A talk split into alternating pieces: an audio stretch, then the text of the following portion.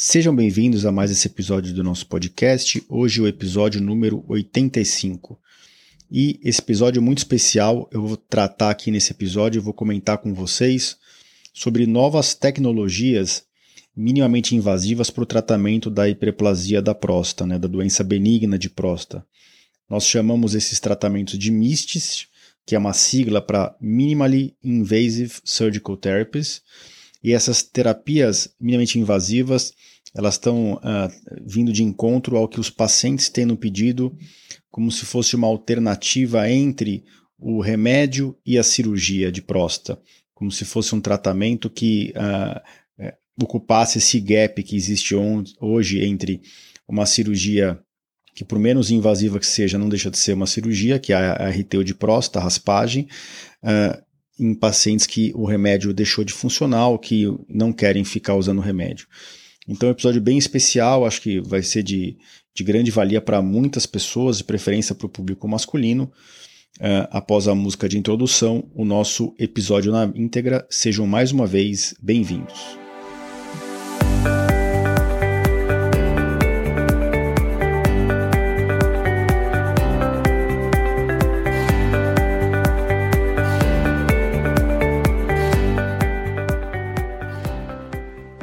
Bem-vindos ao podcast Conversa Aberta com o Urologista.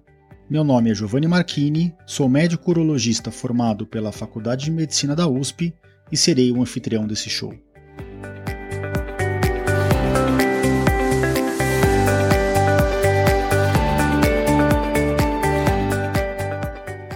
Nesse podcast, queremos compartilhar conhecimento confiável e de qualidade sobre saúde com um formato único e inovador e sempre com o foco no paciente, nós vamos esclarecer as suas dúvidas, trazendo todos os ângulos das situações vivenciadas no dia a dia da urologia.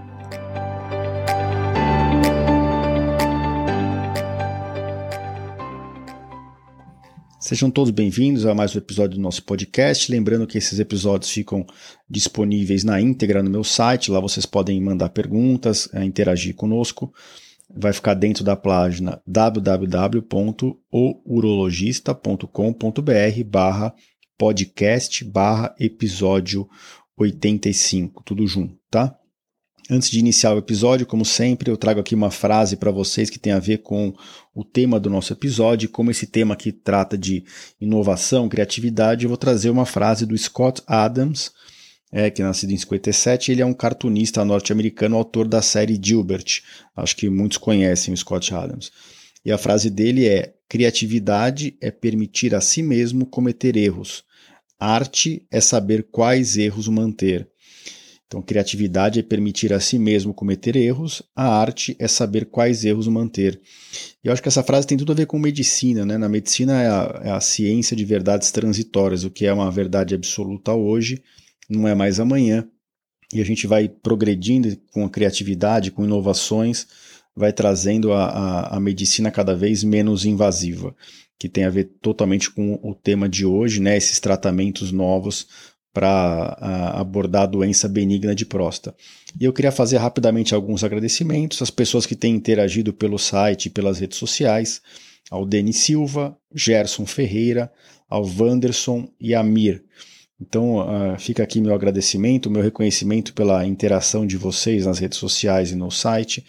Isso só engrandece uh, as perguntas que nos são feitas, elas ajudam muito a esclarecer dúvidas e, e, entender as dúvidas que os pacientes têm e esclarecer as dúvidas de outros pacientes. E agradecer também os elogios, né? Que sempre chegam pelas redes sociais e reforçam que a gente está no caminho certo do nosso trabalho. Então vamos passar ao tema de hoje Antes de falar das, dos MISTs, né, o que, que é, é HPB, né, o que, que é hiperplasia prostática benigna? A hiperplasia prostática benigna é o nome é, médico que a gente dá para o crescimento benigno da próstata. A gente sabe hoje que a próstata, independente do seu tamanho, do seu volume, ela pode causar sintomas urinários no público masculino, sintomas obstrutivos, que a gente chama de esvaziamento, ou sintomas irritativos, que a gente chama de enchimento da bexiga. Então, é um homem que urina com jato fraco, tem dificuldade para urinar, urina mais vezes, demora para começar a urina, corta o jato, homem que acorda muito à noite, que de dia diminui o intervalo entre uma urina e outra, né? A urina fica a cada duas, três horas. Acabei de atender aqui no consultório pacientes com esses sintomas. A gente chama esses sintomas de sintomas do trato urinário inferior, porque eles não são específicos da próstata. É uma alteração entre a contração da bexiga e a obstrução ou relaxamento da próstata. E a maior parte das vezes, a gente quando a gente identifica que a culpa desses sintomas é da próstata, a gente infere que o paciente tem a hiperplasia prostática benigna, ou seja, tem uma doença da próstata, ela pode ser maior ou menor, mas ela está dificultando o trabalho da bexiga, o esvaziamento da bexiga, gerando esses sintomas. Como é que é o tratamento padrão né, da hiperplasia benigna na, na atualidade, que já foi o motivo de tantos episódios aqui do podcast? O tratamento padrão a gente começa com medicamentos em pacientes que estão eh, incomodados, com a qualidade de vida comprometida pelos sintomas urinários e que não tem uh, indicação cirúrgica. Quando o paciente já tem indicação cirúrgica, então já tem um cálculo na bexiga, ou já está com uma dilatação na bexiga e nos rins, quando está tendo sangramento ou infecção de repetição por causa da próstata, ou quando o remédio para de fazer efeito, ou quando o paciente não quer mais tomar remédio, aí a gente indica um tratamento cirúrgico para esse paciente. Hoje o tratamento cirúrgico ele é feito basicamente pela RTU de próstata, pela ressecção transuretral de próstata, que é o tratamento que o pessoal chama de raspagem, o tratamento pela via uretral sem corte. A gente faz isso para próstatas até de 70, 80, até de 100 gramas. Para próstatas maiores, já, já comentei aqui em outros episódios, a gente tem várias opções também. Tem RTU de próstata com aparelho bipolar, tem o ROLAP, que é a enucleação com laser, e tem as cirurgias por dentro da bexiga, as enucleações de próstata aberta, né, que a gente chama de PTV, ou prostatectomia transvesical, e essa prostatectomia transvesical pode ser feita de forma robótica também. É, então, é, a gente vê que quando o paciente já tem sinais de deteriorização do trato urinário, né, já está piorando a bexiga, piorando os rins, piorando os sintomas, a gente acaba indo para um tratamento cirúrgico. Qual é o problema com o tratamento cirúrgico? Quais são os problemas, né, os entraves hoje? Por mais avançados que eles sejam, a gente tem é, complicações, eu tenho até consequências que são inerentes ao tratamento cirúrgico. Alguns, inclusive, já acontecem com a medicação. Então, quando a gente opera, um paciente faz uma RTU de próstata, não é incomum, ou seja, é comum no pós-operatório, ele fica dois, três dias internado, mas no pós-operatório pode acontecer do paciente ter ardência para urinar, ter é, sangue na urina, né, hematúria, ter até um pouco de dificuldade no começo. Então, é um, um pós-operatório da RTU não é nada de outro mundo, mas também não é que o paciente vai para casa sem sentir nada. A gente deixa ele bem medicado para minimizar esses sintomas. E a cirurgia, do ponto de vista funcional, ela é muito resolutiva, ela melhora praticamente completamente os sintomas. Alguns sintomas irritativos, às vezes não melhoram 100%, então o paciente que acordava cinco vezes à noite começa a acordar uma, duas vezes, às vezes não resolve 100%. Mas os sintomas obstrutivos, então a força do jato melhora muito, não tem mais dificuldade para urinar, urina com jato forte mais rápido. Então a cirurgia do ponto de vista anatômico e hidrodinâmico é muito uhum. bom, né? A cirurgia resolve muito a, a, a, dificuldade da bexiga de esvaziar o seu conteúdo, uh, porque o canal da urina fica 100% aberto. Isso é bem diferente do remédio, né? O remédio ele traz um certo alívio em termos de sintomas, então quando você aplica alguns formulários de qualidade de vida, ou mesmo para quantificar os sintomas, tem um que chama IPSS. E mesmo na prática clínica, a gente pergunta: o paciente ele se sente melhor com o remédio, melhorou o sintoma? Mas se você fizer um exame de fluxometria ou um exame de urodinâmica, você vê que o paciente continua urinando com um regime de alta pressão na bexiga. Isso é um problema, porque pode continuar comprometendo a bexiga e o trato urinário, é um, é um, é um receio nosso. Então, é, é, o, o, remédio ele ajuda nos sintomas, mas não na parte hidrodinâmica, diferente da cirurgia que resolve as duas coisas. Mas cirurgia é cirurgia, né? Por mais que a gente opere muito, a gente não pode menosprezar um ato cirúrgico e tem que deixar bem claro para o paciente tudo que ele vai sentir no pós-operatório.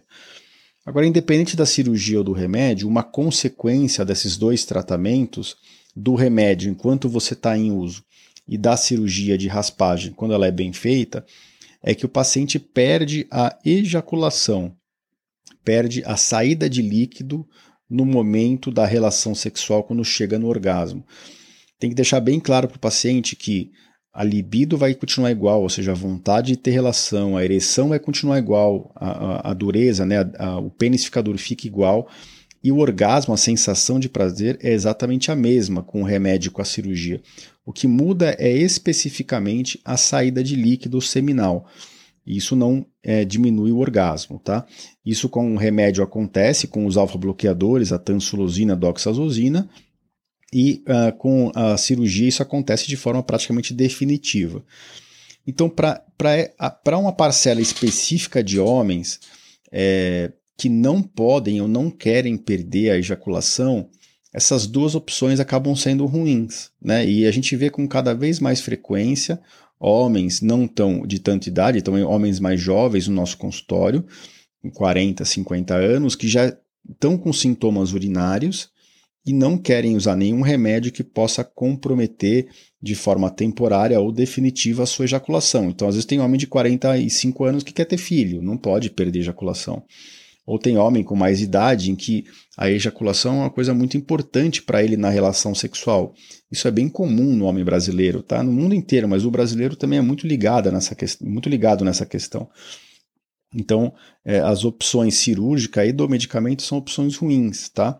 E é para essa parcela de, de pacientes que não está procurando, às vezes, a solução 100% definitiva para a questão da próstata, mas que está disposto a fazer uma coisa menos invasiva, menos definitiva, que vai trazer um resultado funcional um pouco pior que a cirurgia, mas que não vai trazer essa sequela da cirurgia, essa consequência que esses MISTs, esses aparelhos novos estão sendo inventados. Então, a gente tem vários no mercado, tá? Na verdade, estão chegando agora no Brasil. A gente tem basicamente três tipos de MISTs, né? Um é o Urolift, o outro é o, o iTind e o outro é o Reson. Então, cada um funciona de um jeito. O Urolift ele uh, é como se fossem grampinhos que você vai por dentro do, do cistoscópio do aparelho, né? Não deixa de ser um procedimento que você tem que passar um aparelho no canal do paciente, mas esses grampinhos abrem o canal, você grampeia a lateral da próstata e eles abrem o canal da urina. O iTind é uma molinha que você coloca também por dentro do canal. Essa molinha fica uma semana no paciente e ela faz umas calhas, né? Ela, ela gera uma, uma falta de sangue em algumas regiões da próstata e com isso surgem canais ao longo dessa próstata. Esse, esse aparelhinho ele é removido depois de 5 a 7 dias uh, e, e o paciente uh, começa a urinar com fluxo maior. E por último, o Reson, que ainda não chegou no Brasil, mas deve chegar.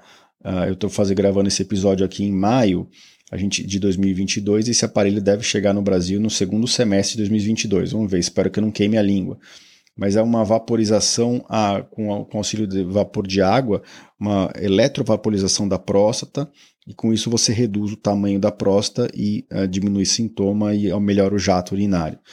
Então, esses três tratamentos estão chegando com força no Brasil. Eu acho que o mercado é bem grande para isso. Acho que os homens vão procurar essa alternativa intermediária.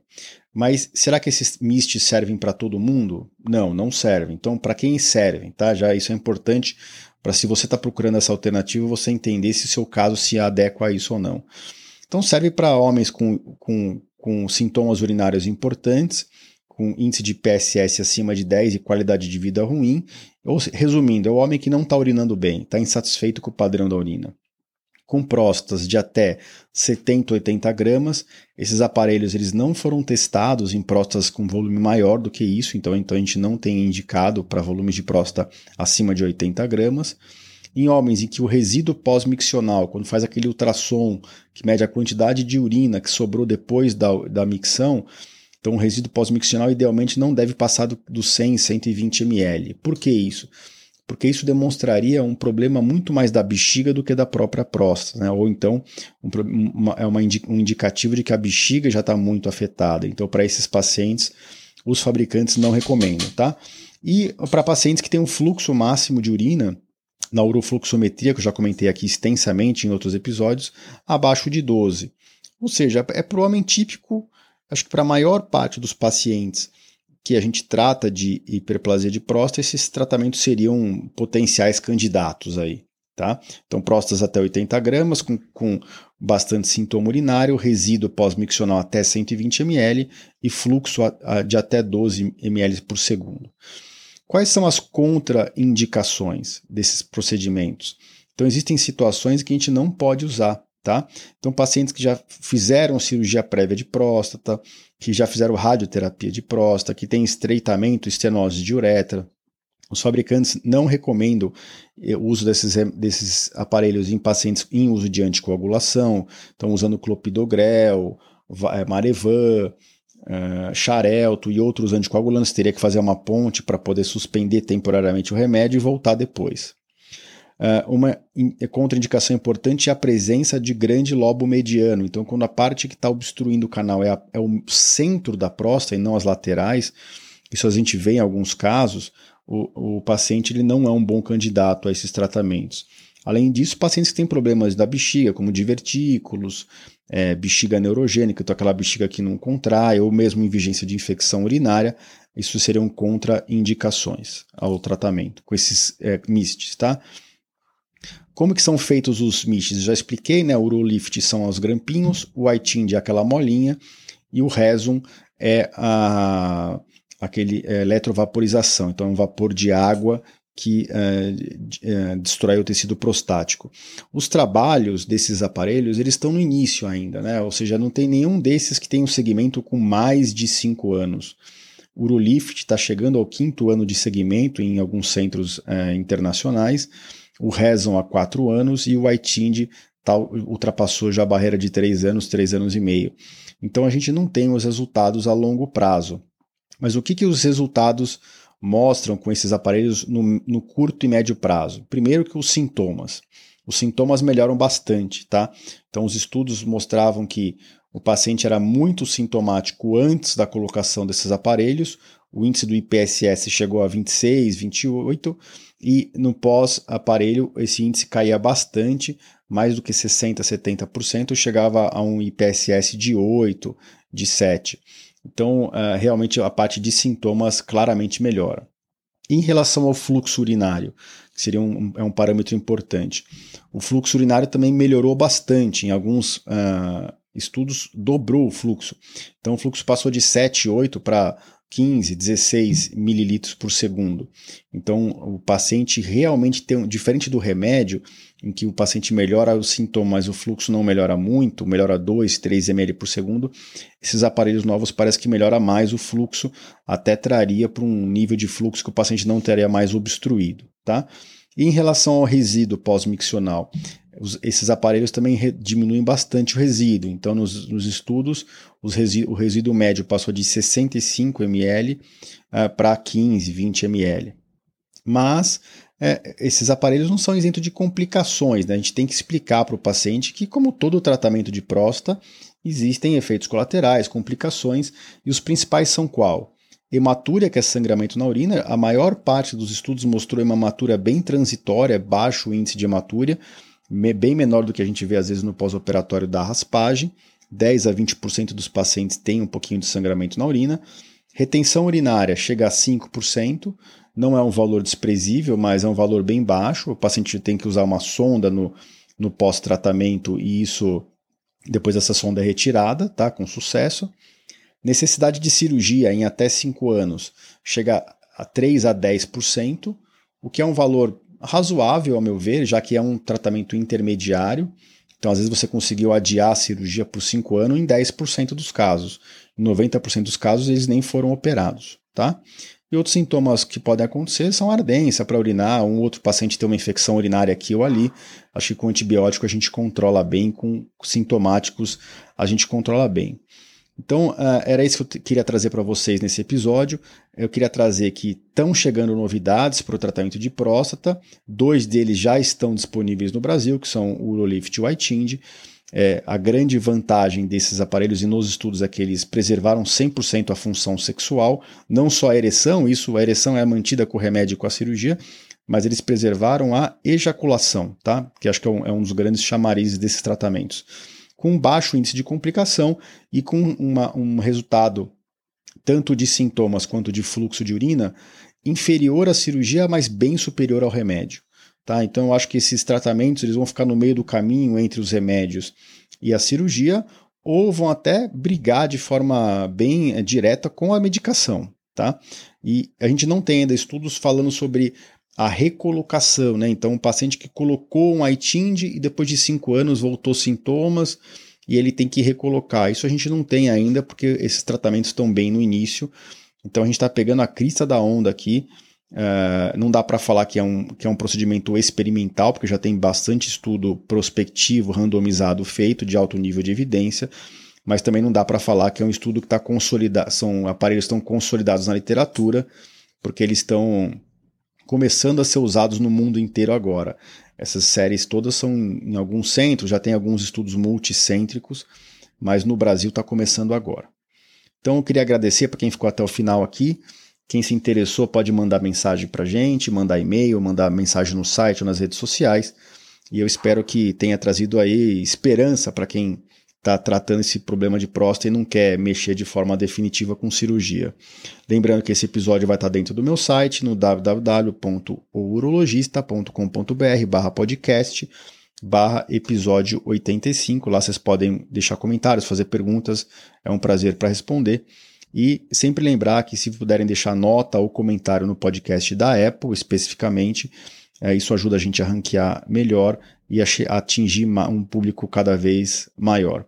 Eu vou ficando por aqui e em duas semanas a gente se encontra de novo aqui no nosso podcast. Tem bastante tema de novidades aí é, na linha de, de gravação para vocês. Um grande abraço a todos.